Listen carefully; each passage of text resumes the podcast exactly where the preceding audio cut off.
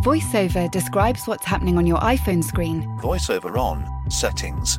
So you can navigate it just by listening. Books, contacts, calendar, double tap to open. Breakfast with Anna from 10 to 11. And get on with your day. Accessibility. There's more to iPhone. It's that time of the year. Your vacation is coming up. You can already hear the beach waves, feel the warm breeze, relax, and think about work.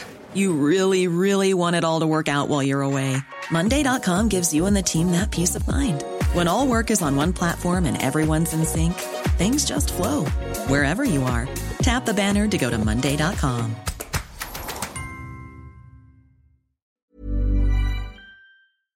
Yo, technology.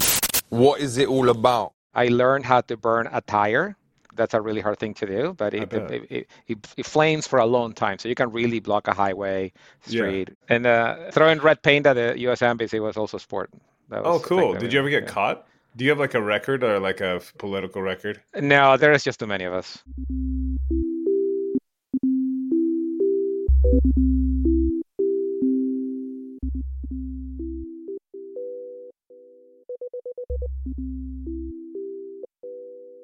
Hello and welcome to Danny in the Valley, your weekly dispatch from behind the scenes and inside the minds of the top people in tech this week.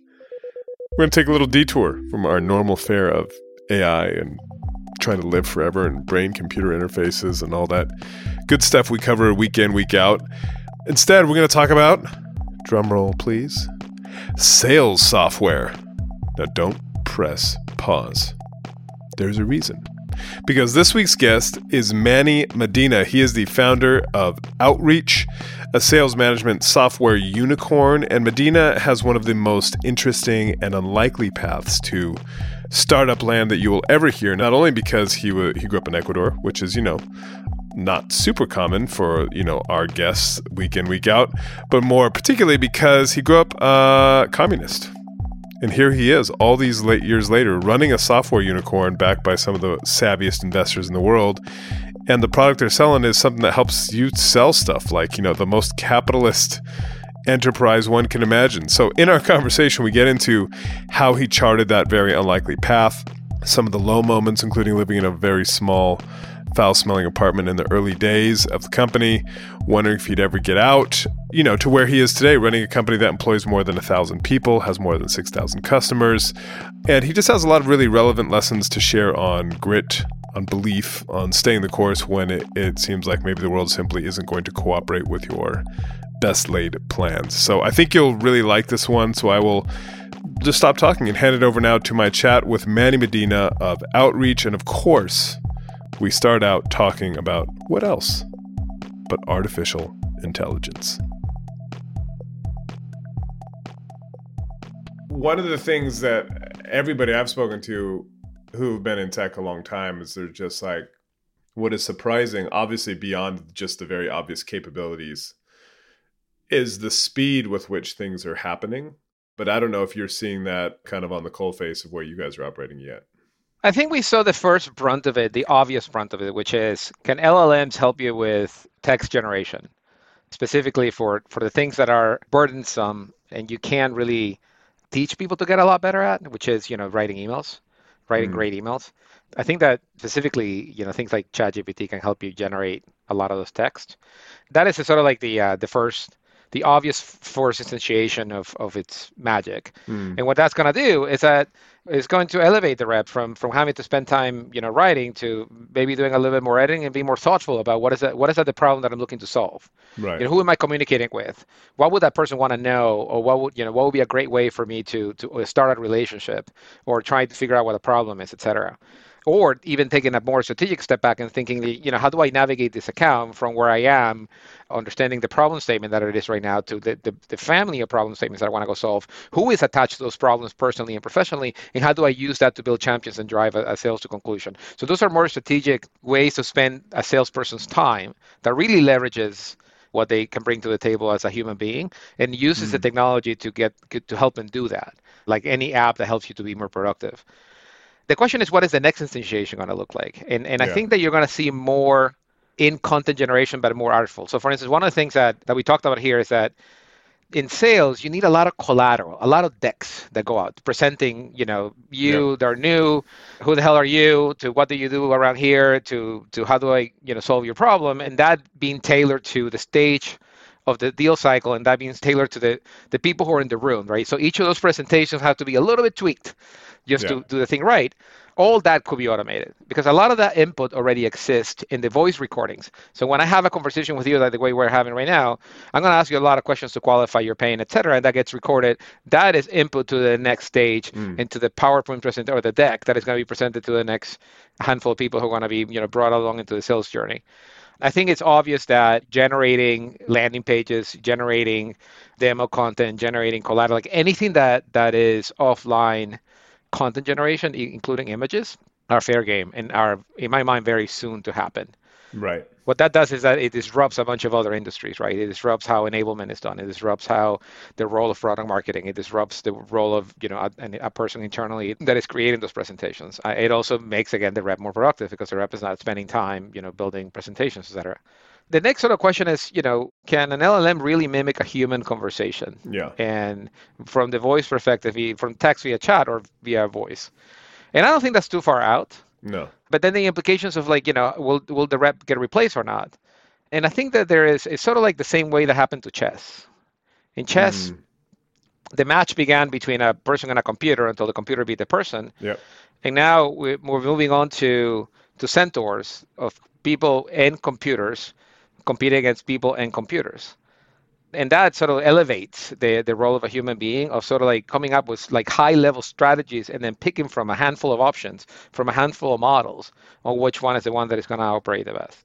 Yeah, we had somebody on the pod. I can't remember off the top of my head who it was, but they were talking about you know when uh, Google DeepMind beat the best Go player, uh, AlphaGo, beat the best uh, Go player, and then that was kind of the end of the story. But what happened after that is that that player is now better than in terms of his ranking. He is better than he has ever been. Like he's gotten much much better because he has now been kind of pushed to this new level. You know, either playing against them or training with them, whatever it may be, which is kind of an interesting take on that that you usually just hear about humans have lost this is the end of everything but you don't hear about the the kind of the postscript which is interesting Right, and so you know we don't understand the depth of human intuition and, and, and even human creativity. So I, I- I think that you know assuming that something is over, I mean so so many things have been over for such a long time, and, we're, and, we're, and they're still here. Right? Like cars still don't drive themselves. You know what I mean? Yes. Like and like and they're still on the ground firmly, right? Like not they're not flying yet. yes So, yes. and I'm sure there is, it's just a matter of time, but you know, as all these things come online, human and creativity will continue to evolve. It, the ability to empathize, I think it can be coded to some degree, but the pattern recognition of how to impro- how to discover problems that haven't been stated, it's a bit of an art form that mm. I'm sure computers will learn, but humans will learn you know faster and, and larger. The other thing that we keep losing track of is the fact that you know it takes like a hydroelectric plant to run ChatGPT you know what I mean? It takes where it takes you a candy bar to come up with a great, thoughtful answer. So Totally. that disparity will have a crimping, you know, effect on the on the amount of creativity the thing can really bring. yes indeed can we go way way back so where are you from I'm from uh, Guayaquil, Ecuador. It's uh, it's it's a portal town.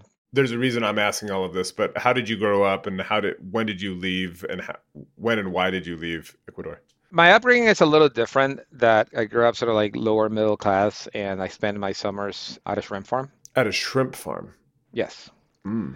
So Ecuador during the uh, 80s was a very large shrimp exporter. is it still or is that all now out of like thailand and whatnot I think they still they still export a shrimp. I think that there is a very high likelihood if you buy prawns at Costco, they're from Ecuador. Is it kind of the situation now that like if you see a prawn you're like i can't deal because i grew up having prawn soup and prawn sandwiches and prawn this and prawn that Well, so th- this is the interesting thing is that is that the prawn was too expensive to consume, so we would eat it, but the prawn is really expensive, and because and the pools were set up right next to the ocean to pump in and out ocean water. yeah But when you pump in and out ocean water, you also get little fish that eat the prawns, and you get these crabs that eat the prawns. So the thing that was abundant in the pool, that you can eat all day was the little fish and the crab that eat the prawns. oh nice So I would I would fish for that, and I would eat a lot of that. So you know, I'm a little tired of, of, of blue crab, for instance. That's that's the thing that I, I ate a lot of because it's a, it was a, a little pest in the pool. Yeah. And this type of fish that doesn't grow anywhere else except for Ecuador that, um, right, that I used right, to right, eat a lot. right. And that was a I presume, a family business. It was my aunt's business, yeah. So she married into a family that had a number of shrimp farms along the Oh, coast. okay, got you. So I was I was part of the higher labor for the summer when I was not in school. Got you. And did I read? Was this also correct that um, your grandfather was in the Communist Party? He was. Did you grow up communist, or was it like grandpa's communist and he talks to us about it, but we're kind of like, mm, I grew up, you know, firmly doing things in the Workers' Party. You know, May first was a big celebration day. for us. It's Yeah. a big day. You know, a lot of a lot of red shirts and you know marching with the workers. I learned how to burn a tire. That's a really hard. That's a really hard thing to do, but it, it, it, it, it flames for a long time, so you can really block a highway, Yeah. street, you know, whatever is needed. So, what is the key to burning a tire, just in case I need to do some civil disobedience at some point in the future? So it takes a long time for it to catch fire. So you have to, you can't just dose it in a combustible like. Yeah. Uh, it's better to dose it in something that is harder to combust, like diesel or oil. That takes longer to catch, and when it does catch, it flames. Oh, okay. Good to know. There you go. If it ever comes. and uh, uh, throwing red paint at the U.S. embassy was also sport. That oh, was cool. like, Did you ever get yeah. caught? Do you have like a record or like a political record? No, there is just too many of us. yeah, to, right, to, right, to right, catch right. any of us. Right. So that's very different than what you're doing now, obviously. Is there a dotted line between those? Like, how did you get from growing up in that communist mindset, the workers' paradise, et cetera, to to what you're doing now? I don't know that I'm fully grown out of it. I think that we're still I'm I'm still evolving that point of view. But you know, growing up in a place like Ecuador, my potential was very limited, Yeah. especially in software. I only learned software when I was in, in college. And then as I look at the people who were graduating with software degrees, they ended up getting a really cushy job that was incredibly, you know, boring maintaining other software packages for Right. IBM or Oracle or Microsoft or SAP. And I wanted to be the person who wrote that software. I didn't want Hmm. a person to maintain that software. And I had an opportunity to actually transfer from my university in Ecuador to, to a university in the US with almost 99% of my credit. So I was able Hmm. to transfer almost all of it. And then learning written English is far easier than learning than learning to speak English. So that that allows to just get by in class very quickly. You know, Yeah. Da- da- dating is hard, but the academic part of, of college is actually fairly straightforward. But coming to the U.S. again from your background, was that a leap for you, or was that difficult, or especially like what did your family think if it was like kind of again if you're burning tires and throwing paint on the U.S. embassy and then you move to the U.S. Well, it had, it, in the family, people had gone to. So my dad was educated in Cuba, and then he went off to Russia for school, and Oh, and, wow. and so did my aunt. So it's expected that you leave the country to do something, and you eventually come back. I see. So me going to the U.S. was just part of what we do, right? You leave the country, you get educated, and then you come back. It's just that at that point the, the wall have come down, and, and Gorbachev had you know staged the new era of enlightenment for Russia, so there were no more scholarships. I couldn't go. Right. So the only reason I ended up you know staying and going to school in Ecuador is because I couldn't couldn't be shipped off to you know Eastern Germany or Russia. Right. Right. Right. Right. so right. so U.S. was kind of like Plan B. Did you know that at the time that was going to be a one way ticket? You know, it's usually it's like, oh, I'll go for. I mean, I know I went to Spain for a year and then didn't come back for 15 years. you know, like Spain, England, etc. But I was like, yeah, I'm just going for like nine months. I got the scholarship thing, but I'll, then I'll come back and then you know, Right. It's funny. I have a, I have a customer with the same story, but no, I came here and I was fully expecting to finish undergrad um, and do a master's very quickly and then come back. And then I got a job, and then I realized that the software was really eating the world. Like my job Mm. was in, I think, in the military industry, and you know, a lot of the planes and equipment that you see around is is, is all software driven. Yeah. And then I got into, you know, I got a job in banking, and a lot of the banking banking is run by software, investment banking, et cetera. There's a lot of people in relationships and stuff, but you know, there's software is really what's running everything, and that's when I realized that software is a is a ticket to whatever you want it to be. And Right. The question is, how big is your imagination? What you, what do you want it to be? I remember uh, distinctly towards my final days of, of grad school reading a paper by, you know, we're doing a, a class on distributed databases, and I read a paper by one Sergey Brin and, Larry Page about, you know, backlinking and density and relevance and things of that nature. And I was like, ah, that will never work. You know, a few years Right. later, boom, Right, you know, right, Google was born. So a lot of these things were sort of like you know foundational for me, or like seeing these ideas turn into into life-changing companies, and sort of that bug got me very grounded to be here in the U.S. And as you know, I pivoted from Amazon and Microsoft and then to, to Outreach. We were looking with my co-founders for whom are we going to solve a big problem? Like whose life are we going to go change? And it was through you know vicariously we we we found out that a problem that is understated but massive is that one of the sales rep, in that nobody worries about their rep. Nobody really built things for them. They build things for other people, right? You, if you look mm-hmm. at what CRM built, Bill was built from the report to the manager back, as opposed to from the rep forward. Yep. And then we look at the life of the rep, and you know who cares about making them successful? Nobody did. yeah. So we found this being a huge void, not from a technology perspective, but for whom are we solving a problem perspective? And you know, we sort of like jump in with two feet, and you know, outreach is what happened later. But outreach is also the product of a of a couple pivots. Is that is that right? That's right. What was the original original company before it became what it is today? The first idea was to create a recruiting marketplace for talent, right? We mm. we made a hypothesis that talent is the one that is scarce and they should be offered all the opportunities in the world. So if we were able to sort of aggregate the opportunities, talent will come and will generate this marketplace. Two years later, the marketplace wasn't really spinning and we became more like an agency recruiter with a tech, sort of like paint. And we were quickly running out of cash. So we decided to figure out a way to generate more meetings for ourselves, to just generate more pipeline. We, we did the math and we figured that if we 10x the amount of meetings that we created up front, that we could make money in about two months, enough for us to just jump over that Right. cash, low cash flow. So we created a product internally that did two things. One part of the product helped somebody, a human, to write a quick email with a bunch of information preloaded.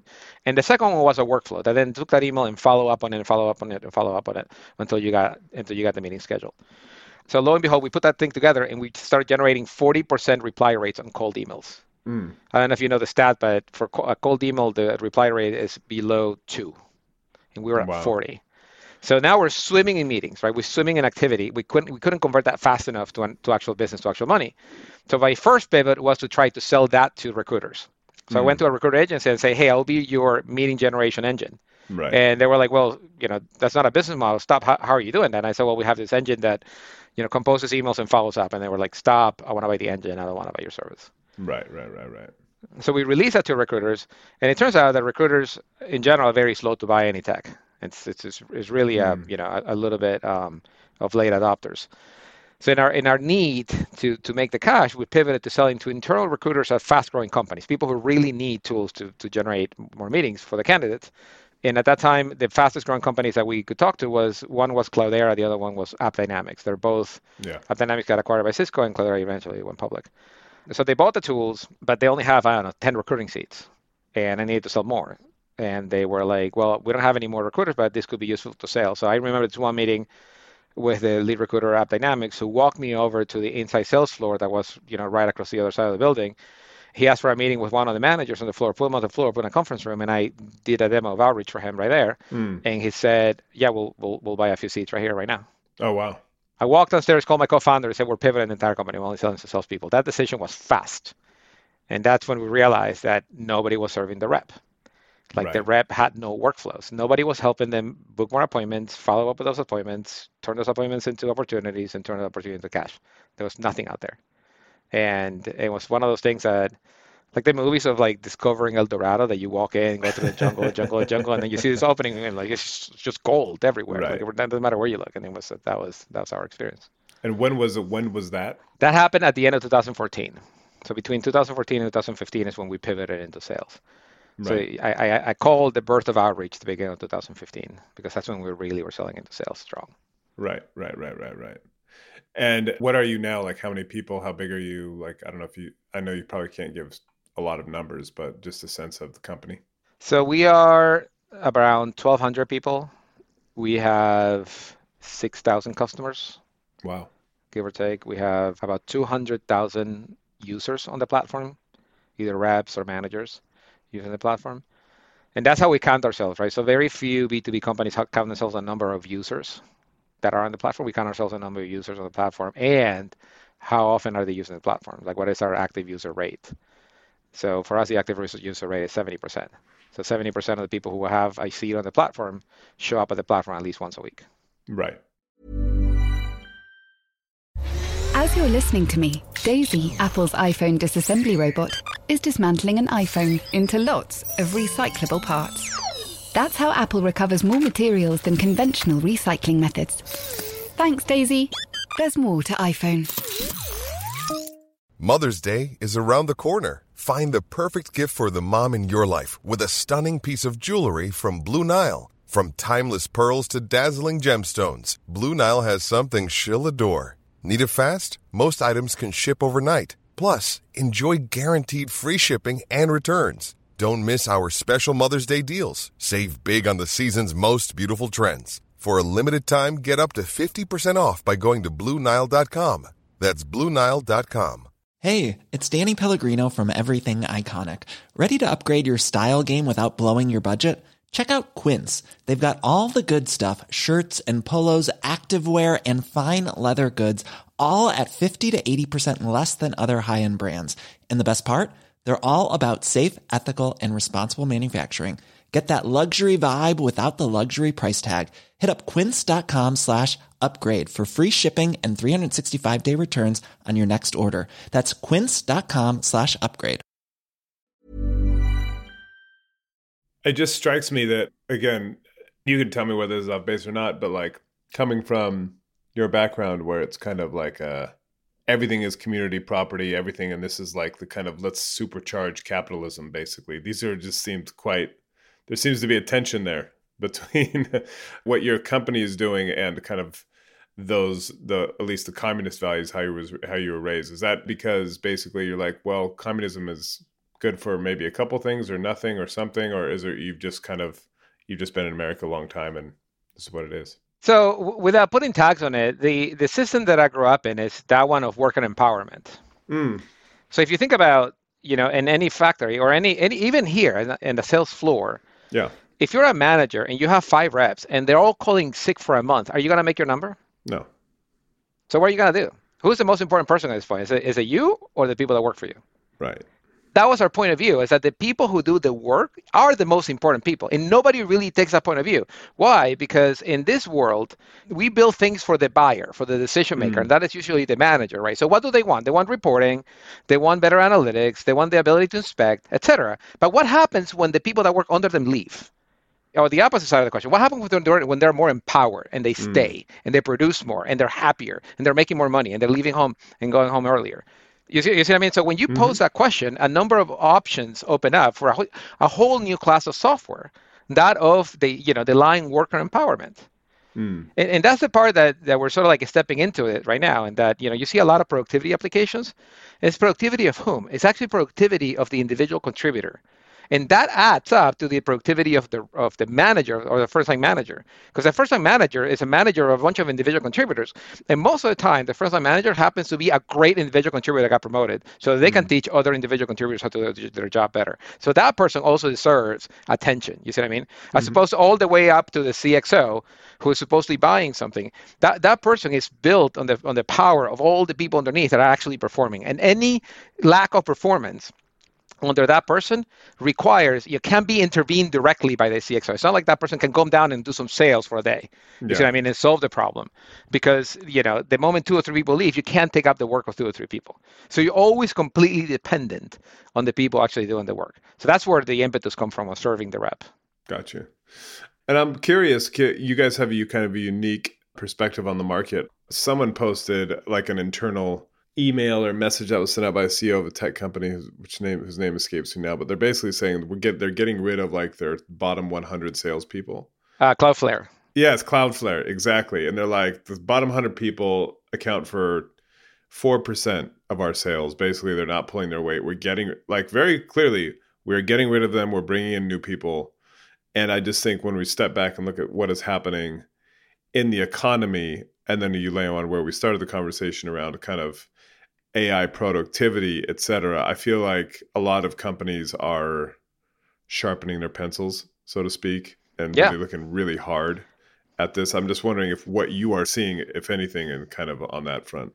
You know, it's really interesting to like go and publicly blame your bottom performers. Yeah, I was kind of stunned. Like, imagine your CEO of, of your institution comes out and, and blames like the bottom 10, 20 reporters. They really got to go. They've been messing up and totally, and then just like sitting around not performing.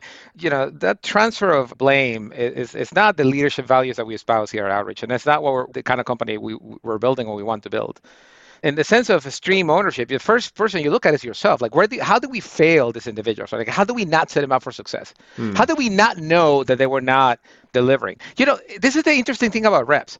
No self-respecting self rep likes to sit around and make no money. Just think about that. The reason yeah. you took the job is to make a big commission check. You know what I mean? If you're sitting there making base salary, you leave. Hmm. If you were to reframe the question, it would have been a, a completely different announcement if the announcement was our top 100 performers just left the company because we're not taking care of them, what would happen to that stock? Yeah. And that wouldn't have been the problem of the reps. All of a sudden, that's a management problem. Yeah. You, you, you see what I mean? So you, you have to sort of like balance and figure out, you know, as, as CEOs, we're system builders. And, and the system gets built on the performance of the activities of each of the individuals and the results they get. And how do you compensate them and how do you bring them along and what kind of systems processes, mindsets, and cultures you've built for them so that they can go and deliver. You know, a failure of not having them perform is a failure of management. Maybe you hired the wrong profile. Maybe you equip them with the wrong tools. You give them the wrong guidance, the wrong messaging. And sure, they were sitting around and taking inbound because that's all they could do when the times are hot. But when the times are not so hot, now you have to actually invest in the human being and, and teach them how to, you know, go do a proper job.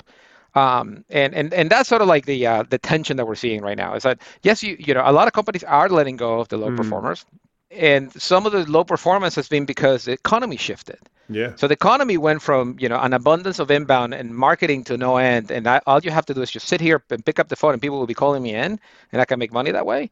To I need to go and find business. So the majority, like the large amount of our customers are saying, hey, we're changing the framing of what it's like to be a rep in this organization, not only here at Outreach, but at all the organizations mm. that we're working with. In that you're giving a book of business. So you're giving, you know, a, a territory or, or a book of accounts, and you're like a franchisee right? Mm-hmm. I'm going to give you resources. I'm going to run some, you know, some football ads. I'm going to run some some marketing campaigns, newspaper ads, and things. But making that patch of business pay out is your job. So you are the CEO of your book of business. You make sure you have the right pipeline coverage to the number you're trying to convert. You make sure that you're you're, you're giving appropriate discounting so that you don't you know give away the whole boat. But the job of making that patch of business pay out is yours with my right. support.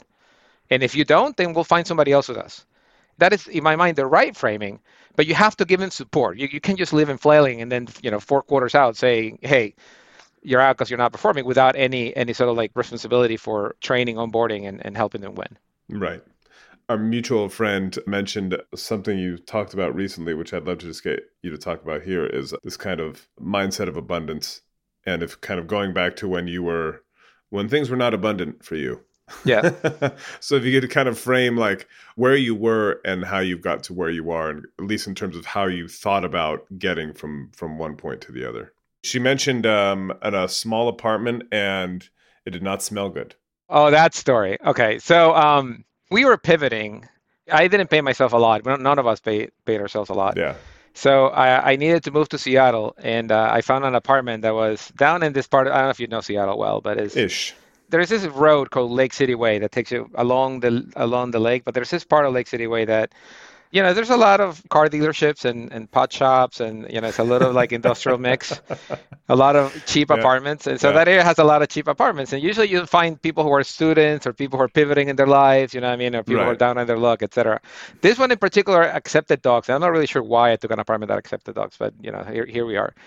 And uh, you know, I didn't know this, but when an apartment takes dogs, people bring, you know, every you have all sorts of walks of life of people of all sorts of things that bring their yeah. dogs. And my neighbor's dog was incontinent, so he would walk out of the apartment to on his way to pee, and he would just like dribble, dribble, dribble on the way on his way out. So Amazing. the apartment constantly smelled like dog pee, and they would mask it, clean it, you know, put like you know orange spray, and they just smell like dog pee and whatever they spray that day. So it was it was pretty awful the point of the story is that is that even in that stark physical situation where you're surrounded by by not winning, if you know what I'm saying. Yeah. You have to put yourself into the mind of like, what is the intent? So the intent was to build this company. Our intent was to solve the problem for all these millions of rats. Our intent was to to create this culture that that will self-propel the rest of us to serve the customer and to and to build real value. And as long as that was the intent and that was the vision, and that's what I worried day in and day out, everything else sort of was immaterial, was sort of circumstantial, mm. was sort of like you know what I had to do right now to get through through the day, but it was not me. You know, see, I mean, it wasn't who I was. It wasn't who we were trying to become. Right. So keeping our mindset on the bigger opportunity keeping your eyes on the prize basically that's exactly right so focus on the outcome right as, as long as you focus on on the outcome as long as you keep your intention pure everything else first of all like fritter away so my intention was not to get out of the apartment my intention was to to continue to build this company the other thing is that at some point I did want to get out of the apartment. What I encourage people to have is a real vision of moving to what. Mm. It wasn't just getting out of the apartment. For me, it was moving into a home that had a view of the lake because mm. you know we have a massive lake here. Yeah. So every day I will think about you know having a home with a view of the lake and what would it be like and you know where, where I would be sitting in my home enjoying the lake, at what time of the day, etc. So for me, I start crisping up the view of the lake and the view from my home and the fact that I was sitting on this couch and early in the morning having coffee, reading a book, viewing the lake, and I had that really experiential vision for where I wanted to live as I am building this company. Mm. And you know the, the takeaway for me is that the more you focus on your goal new ways to get to that goal happen to you so for me, we worked together to get the company to a particular Series C, where I was able to take a little money out and you know afford a home in the lake. One of the parts of the story I didn't tell is that the prices here in Seattle continue to go up. For sure. So I took a little bit of money out to buy this home, you know, with a view, and and then I couldn't afford it anymore because the prices went up. Yeah. And then there was a, a period of about two weeks where the market hit a skid. I forget if we got into a war or what happened to the yeah. U.S., but there was some situation that made the market sort of like you know sputter a little bit, and a, and a house opened like right during that period that I was able to get in. You see I mean? And so this confluence of circumstances and luck and, and, and sort of preparation only come to you when you focus. I was mm. focusing on making sure that I got a home that I was comfortable in, so I continued to build this big company, and it sort of like came together at that time. You know, and, and you can call it luck, you can call it a number of things, but it's you know, can call it preparation, etc. But when you focus on something, you know, new ideas of how to get there will come to you, and you just have to do it long enough until it happens. That's that's sort of like my my fundamental belief.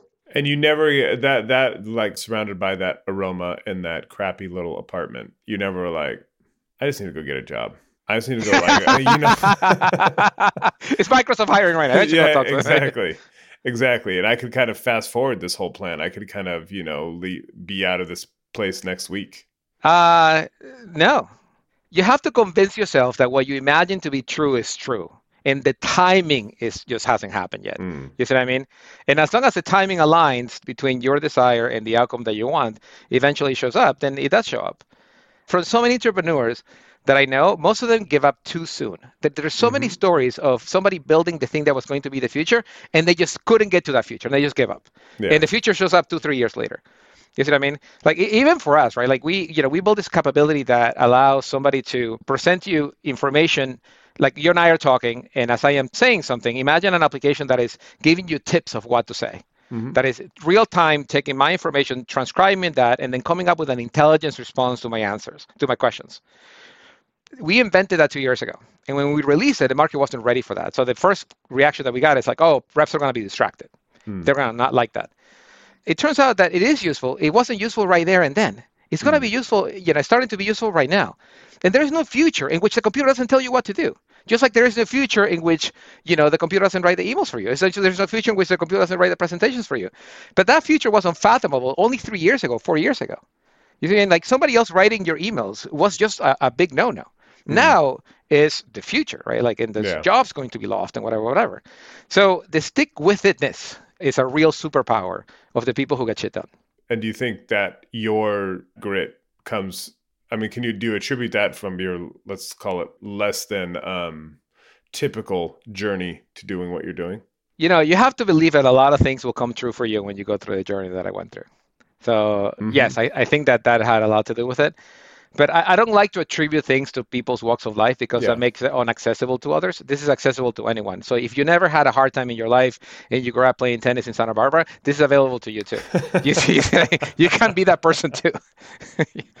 yeah, yeah. It's just you just have to kind of start to learn to use that muscle in a way that you probably aren't accustomed to at some point. That's right.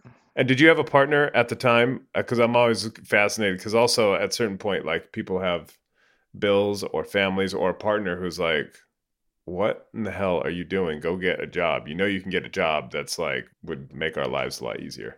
You know, she really believed in me, and and that th- this was a big enough problem. I, I, it did help that when we are focused on, on the goal, you notice the progress that you're making every day that is mm. not obvious to anyone else. And there was progress that we made, right? It wasn't just material like from here to the home that I wanted or the outcome that I yeah. wanted for outreach, but things were happening. We were building product, people were using it, they were getting outcomes from it. We found out that we had a real magical solution when outreach went down. Mm. And when outreach went down, one of our 20 customers called me and he said, uh, Manny, I just sent the entire sales team out to lunch. It's, it's 11 o'clock here in New York and everybody's out to lunch. You have two hours to fix this problem. Otherwise, we're not going to make a sale today because the entire team leaves on outreach. We actually didn't know that because we're sitting right. on the other side of the active user translation. And, and, when that person told me that, that was like, you know, so step one, panic. Step two, solve the problem. And step three, step back and celebrate what just happened to you. Right, Somebody right, told us we are, you know, essential. And when you are mm. essential, you can be essential for many, many more people. Right. And and that is progress, right? That progress doesn't show up in massive amounts of money or in big valuations, etc. It shows up in the fundamental belief that you know what the future looks like because you're inventing it. And that was all the time we have. I want to thank Manny for taking the time. I want to thank you all for listening and for the ratings and for the reviews and for telling your friends and neighbors about this very fine podcast. I think I'm writing about Apple and their new um, kind of VR headset that's coming, which was actually really interesting, kind of an interesting moment in time for technology, hardware, computing in general. So do check that out at thetimes.co.uk or in the actual physical paper, the Sunday Times, this very Sunday. Or you can find me on Twitter at Danny Fortson. You can email me danny.fortson at sunday-times.co.uk. That is it for me this week. Thank you as ever for listening, and we'll see you next week. Bye bye.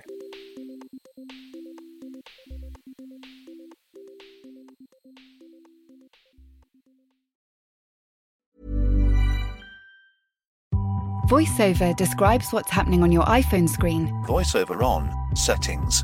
So you can navigate it just by listening. Books, contacts, calendar, double tap to open.